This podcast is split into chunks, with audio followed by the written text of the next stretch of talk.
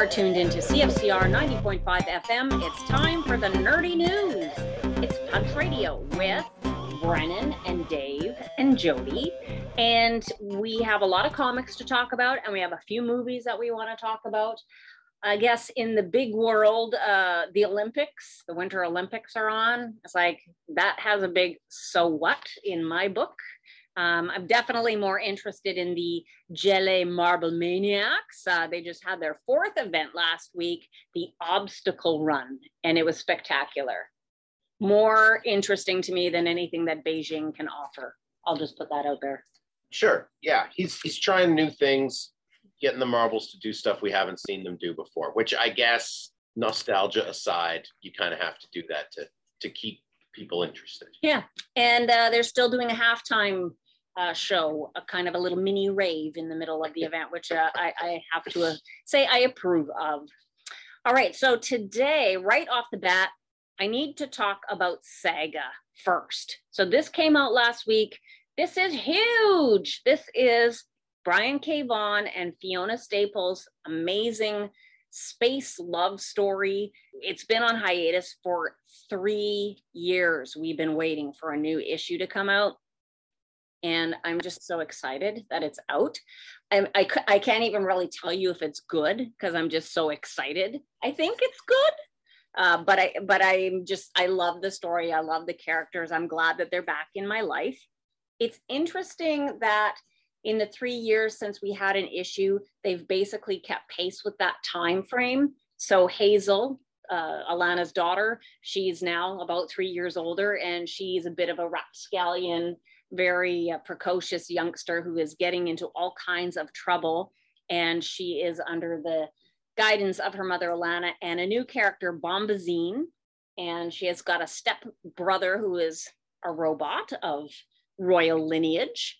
So there's an interesting family dynamic going on there for sure. And then there are some other returns, uh, characters that we know and love. So Lying Cat is back. Hooray. Is it bigger? Seems like it's bigger. I don't remember it being as like big cat sized.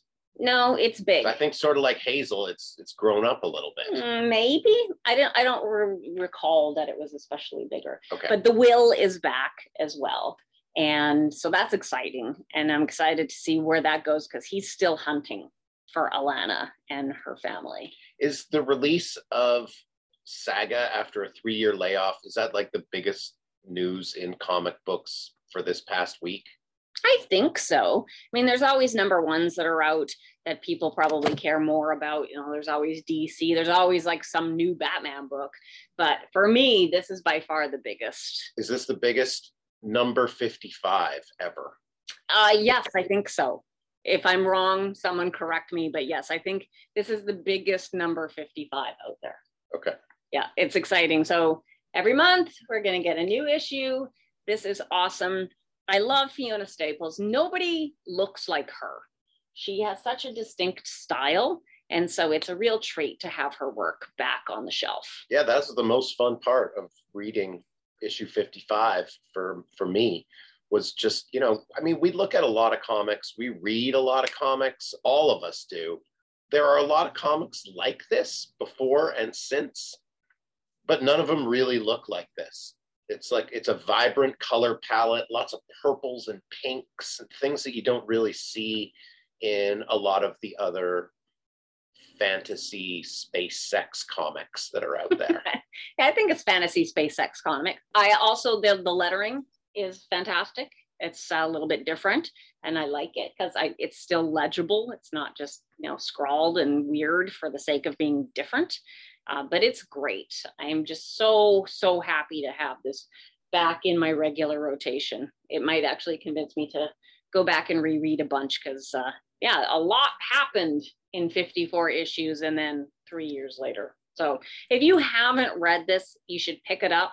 Given it is definitely mature content, it has some racy scenes, uh, lots of like sex and explicit notions. So uh, it's not for kids. Not for kids. Definitely not a shy comic.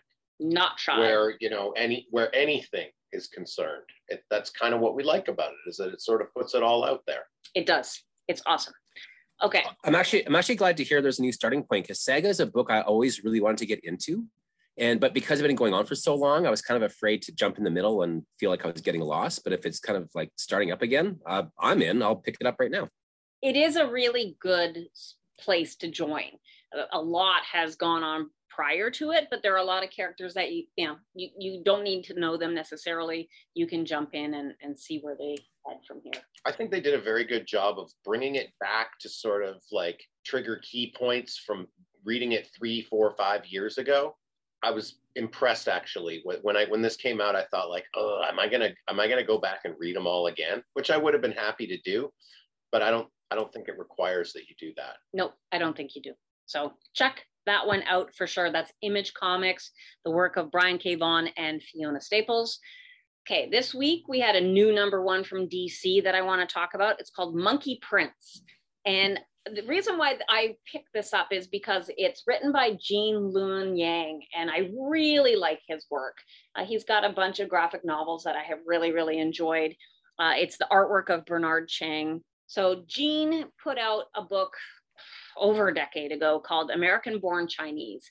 And what I loved about it is it's sort of an exploration of a, a young kid's, you know, coming to terms with his culture and being proud of it instead of just trying to subdue that because he wants to fit in in his American school. And it does have the character of like the Monkey Prince in it, so it's just a bit of a throwback to that. It's a traditional folklorist tale, and so he's really leaning into that heavily. Uh, he's also done a couple of other really cool all ages books, uh, Secret Coders, which is a neat little science thing where you actually have to do some coding. You have to learn how to code a little bit and to solve some of the mysteries that the kids do so that they can, like, you know, open secret passages and stuff like that. Really, really a neat series. And then uh, about a year or two years ago, he came out with a book called Dragon Hoops, which is about basketball and kind of focuses on a school um, and especially this one particular teacher. And I believe it won an Eisner Award. So he's got some clout. He's definitely like worthy of the attention. He's just an awesome writer. So Monkey Prince, uh, basically the story revolves around a young guy. He's like in high school. His family has moved around a lot, mostly because when he was very young, he was traumatized when Batman came and visited his house and basically was kicking his mom and dad's butt until Batman realized that there was a kid in the house and was like, okay, this is not cool, I'm leaving. And so they hightailed it and have been kind of on the run ever since. But now they're back in Gotham. And it turns out that they're the henchmen of Penguin. So his mom and dad is working for Penguin, but he doesn't know that. And he's just dealing with all this fear that he's got pent up because he's really screwed up from, you know, having Batman visit his house. And he meets this janitor in the school. And the janitor encourages him to look into why he has this fear and how to get past it, because he has a heritage that is not connected to his mom and dad, but he is the Monkey Prince and he's actually got like superpower. It's pretty cool. So I know it's just going to be a mini series. So again, you don't have to be married to it. You don't have to like buy a billion issues of this. I'm just excited that it's out there, and I like the artwork. I like the feel of it, and I'm excited to see where it goes. Does this mean that if I was scared by Batman at a young age that I can get my own comic book too? No, probably not. Okay. Well, when I was a kid, you know, old enough to be scared by Batman, Batman was wearing powder blue pajamas, so. I don't think. Not very scary. Yeah. Yeah, maybe we don't want to pull that thread. What did you think of this, Brennan? Um, I quite liked it. Uh, I know it's a miniseries. I'm not sure how many issues it's going to be. Um, issue one is a fast, fast, fast book. I mean, it's the pacing, you can almost say it's almost like a monkey that kind of jumps around and things. It's one of the few times that I thought, you know, this book could have actually been cut up into like stretched out to be like two issues, maybe even three. Just because it's like, this happens and this happens and this happens, right? Not in a bad way. You know, it's it's nice and brisk, which is kind of good. But I almost kind of felt like when he discovers he's the Monkey Prince, that could have actually been like the end of issue one. that can be like the whoa, that's the big end, and then new, more stuff happens. But I really like the storytelling. The art is great. I like the reveals. We don't like we find out his parents are just these henchmen just by oh there they are like oh cool right, um, which I like. There wasn't a whole bunch of foreshadowing. The only thing I find li- a little bit weird, and this just might be a bit of the comic nerd in me, is how sloppy Batman is in this book. So for the world's greatest detective to be like attacking this couple and then saying there's a child in the house, would if if you knew if you tracked them down and knew where they lived, would you not know that they had a child? That just seems like detective work one oh one, you know? Again, I'm not Batman. Maybe he's busy and missed that detail. And then at the end, I don't want to spoil it. And it wasn't his fault that his aim wasn't where it should have been. But same thing. Like usually he's the best at everything. And he seems to be bumbling around a little bit, which I thought was a little bit kind of funny, but maybe also kind of out of character. And maybe that's the point. He's trying to recast Batman in a different light. And also the sharp batarangs. I wish I want to go back to the old school. Remember when like batarangs used to knock out people, not like cut them and things? Let's go back to that. Like, why do we have to, why does everything have to be so lethal? Uh, besides that though, fun read. I'm really curious to see how it goes. And uh, I would definitely pick up the next few issues. Yes. I'm with you on the knockout batarang. A batarang's right. not a batarang's not a shuriken. Batarang is no. a, what do you call those things they knock people out with? Like oh, the hand, like, uh, uh, a sap. Yeah. Yeah, a batarang is a very effective sap. Like a blackjack. Yeah. That, that, that's even cooler, see? Yeah, but no, Frank Miller was a, Frank Miller did it the first time, right? Where the batarangs became sharp and now they're like a thing now, but I liked it better when it's knocked people out. I thought that, and I mean, if you were good enough with it, you could probably angle it so the end could stick in something, but they weren't like automatic razor blades. So yeah. my little, out bring back, bring back the knockout batarangs. Yeah, just have them hit flat. I agree. It, because that is Batman's kind of mandate, is he doesn't kill. He brings them to justice. He believes in due process. Yeah, shuriken's kind of about killing. Really. It's kind of you're about not, killing. You're not incapacitating somebody with a shuriken. No, that's true. Did you read anything else this week that you were excited about? C- kind of. So I read Suicide Squad number twelve. So a few um, episodes ago, I was going on about Suicide Squad because I was very excited that Ambush Bug had become part of the team. And he's one of my all-time favorite characters. So that was a great time for celebration. Not gonna lie, I kind of got behind in my reading. So I think I've missed the last two or three issues, but number twelve came out this week. So I had to pick it up. Um, the nice thing is I feel like I haven't really missed much since the last one. So I'm not sure what they've been doing for the last couple issues, but they seem to be pretty much in the same battle. Amanda Waller though, has some big plan to the point where she's bringing in all these bad guys and heroes from all the different multiverses. She has them fighting against each other. She has some great big, like Julius Caesar going to take over Earth three kind of plot. We have uh, Amanda Waller on Earth Zero. And we have this Suicide Squad she sent out on this other mission to kind of get them out of the way on Earth eight. And it works really well here, just because both artists use a really different style and it really gives you a, a different approach. And I like it when they do it when it's consistent, just because it kind of makes for a neat flow of, of the book. Uh, Ambush Bug is awesome. He meets a counterpart, and they, at one point, actually jump out of the panel and are like watching the battle, which I quite liked. Big reveal at the end, and it's kind of a spoiler, but whatever. At the end, she has this group combined to go to Earth three. I'm like, okay. But then it says, to be continued in the pages of War for Earth three. I'm like, oh, man. So are we going to get another big crossover where everyone's going to be fighting over Earth three? I hope that maybe Suicide Squad will just become the War for Earth three for the next few issues, but I'm wondering if it's a setup for something much, much bigger, which sometimes I enjoy, but honestly, I usually find I'd like to skip them because I don't want to buy all the issues for something that I don't really care about.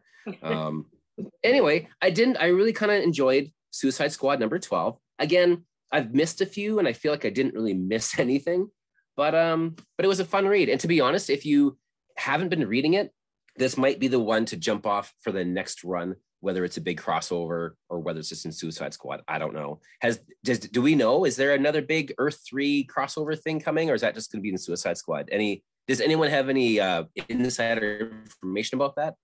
I should, but I do not. So I don't know. Okay. We'll, well I guess we'll find out together. We're not meant to know. Okay. There, that's a good answer. There we go. But perfect. I have one comic that came out last week that I wanted to talk about, uh, and that is Mary Jane and Black Cat.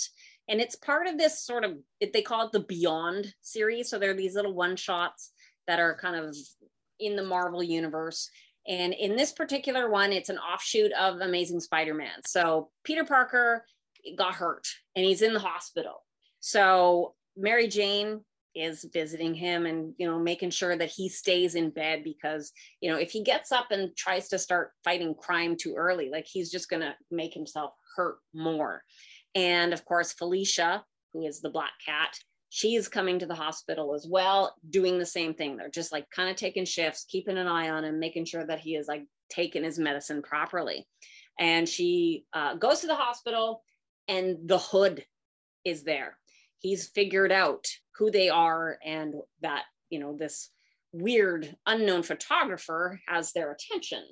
So he wants them to get his hood back.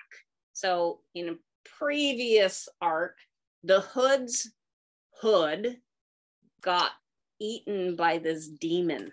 And it, that's a spinoff of Hawkeye.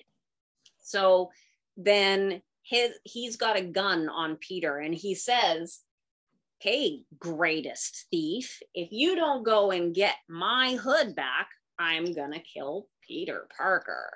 So her and Mary Jane go out to recover the Hood's hood.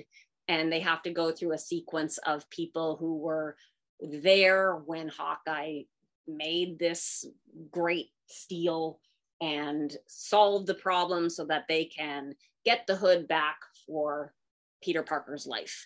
And surprise, they get the hood, but there's a twist. I won't tell you what it is. It was a delightful little romp. And I'm glad that it's not a series, that it's just one off. It's just one issue. And it's just girls getting the job done. Uh, it's written by Jed McKay. Art is by C F Villa. So if you want to pick that up off the shelf, it's pretty fun. Art's quite good. So yeah, try that out. Um, I had fun with that. It was a good issue. Okay, I think that's enough uh, comics talk for now. Let's talk about some movies. So uh, last time, Brennan, you watched the first half of Bliss, and uh, I think we decided that the last half is probably not worth watching. So you have a review today of a movie called Fear of Rain. So please illuminate us with Fear of Rain.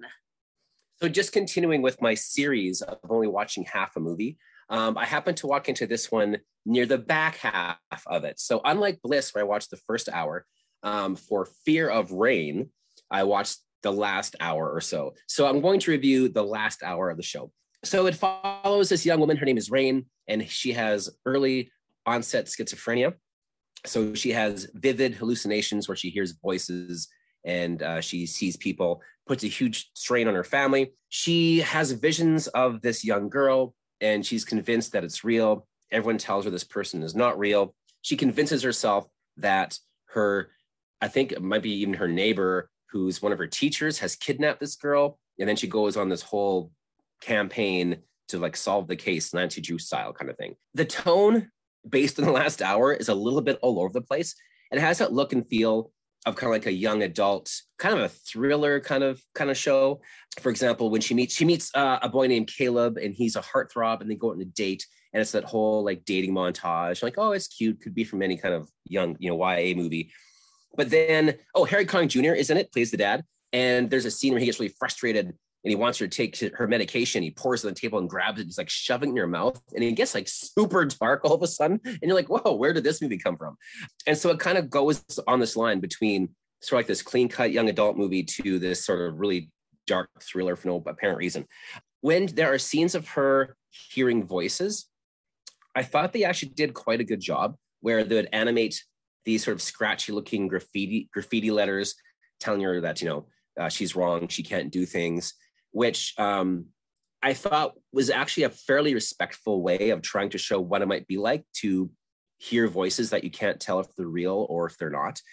The extent of her hallucinations were, I mean, Fight Club level, um, having complete conversations. to the point where you're actually watching the movie wondering who is real and who is isn't. And the people I was watching with kept saying, oh, I think that person's real, I think that person isn't. So I think there was some red herring things going on there where they're trying to trick you. If you were really having that bad of hallucinations, you would not fit into regular society as well as she does. And I don't mean that in a mean way. It's just um, if you're at that extent that you have these prolonged conversations with people, you would not be able to be in society in a way that she blended in as well as she did. Now, everyone made fun of her and stuff, but it, because they know that she had, you know, schizophrenia. But besides that, she looked like the all-American girl kind of thing. Whereas, you know, very her, her life seemed quite normal except for this, which is kind of what bothers me about the movie a bit, because I, I get it. It's a thriller. They're using schizophrenia as the tool to make her an unreliable narrator.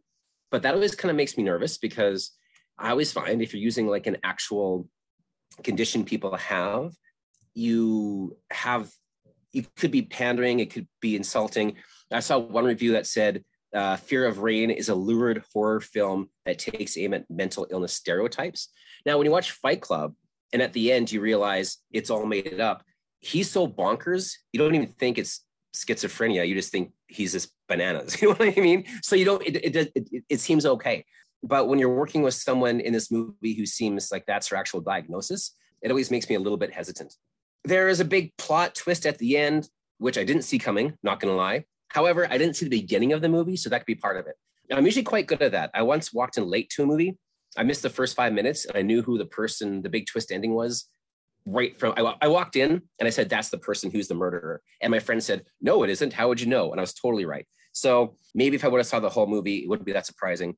So like Bliss, I watched the first hour. It will probably skip the second hour for Fear of Rain, which every time I see it, I have to say it like that, Fear of Rain. I watched the second hour and probably will not go back and watch the first hour. So I have watched two halves of movies that I can tell you, you can otherwise not watch the whole movie for. So there you go. You are very, very welcome, Punch listeners. Thank you for your cautionary review. All right. Well, we watch something that is spectacular and that people should watch. It's pretty easily accessible. I think it's on YouTube, so you should be able to find it there. It's called McQ, which is kind of a cursed title. I mean, McQ, is that, how do you spell that? Who is that? What is that? Kind of looks like M C Q, like it might be like some nineties hip hop. Yeah. But it's actually seventies cop drama. Yeah, seventies cop, not hip hop. nineteen seventy-four, directed by John Sturges. This one is amazing. It stars John Wayne as Lon McHugh, who is a cop who his partner is gunned down in the street. And so he's going to find out why and what's behind it.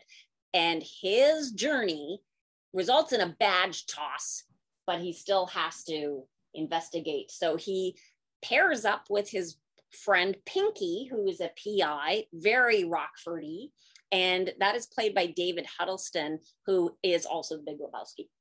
And he uh, starts investigating the crime and the wherefores and the hows and all the corruption and everything that's behind this horrible death that's taken place.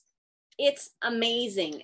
It's so good. It's a story of a clean cop or a clean ex-cop trying to investigate the death of his partner, who we know right away he was dirty, but it takes the John Wayne character a while to figure that out. And it's all happening on the streets of Seattle. Yeah, which is cool because you don't very often see Seattle, and it has a lot of landmarks that, you know, you do piece together like, oh, hey, that's Seattle. It has an excellent car chase on the beach with these big old sedans, you know, barely making it through the sand. Amazing. Lots of splashing. Yeah, we've seen so many car chases out in traffic and in streets of towns, but very rarely do you ever take the sedans out to the beach at low tide for a car chase. Yeah.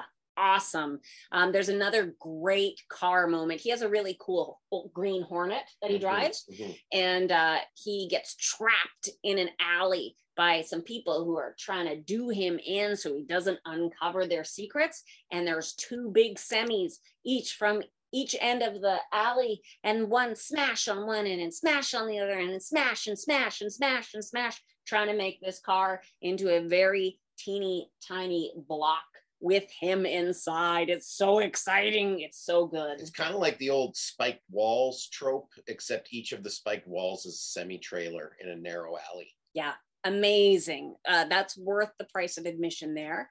But it is notable also because of the cast. Everyone is stellar. Then there's lots of faces in this. Uh, I really like Colleen Dewhurst. She's an amazing Canadian actress. You might know her from the Anne of Green Gables uh, movie as Marilla Cuthbert.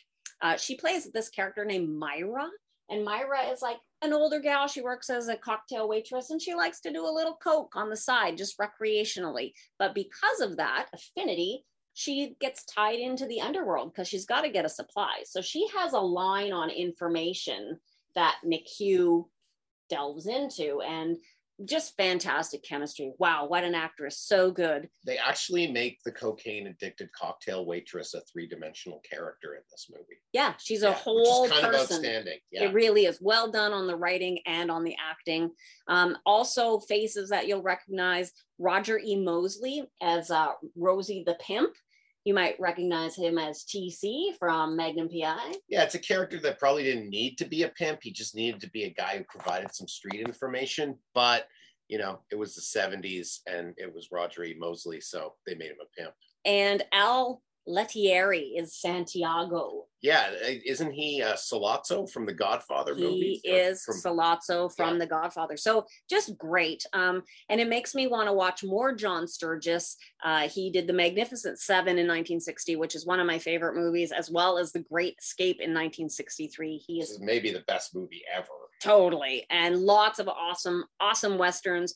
And we've just watched uh, Eagle Has Landed from nineteen seventy-six, his last movie Uh, that he did just after he did McQ, and uh, really different. But we're going to save that for another day because we've run out of time. That may make a good Friday find for some other time. Another Friday find for sure. So look into the movies of John Sturges, but especially put on your radar McQ. It's awesome. That wraps up our episode for this week. You know what to do in the meantime. Keep your dukes up here on C F C R ninety point five F M. We'll be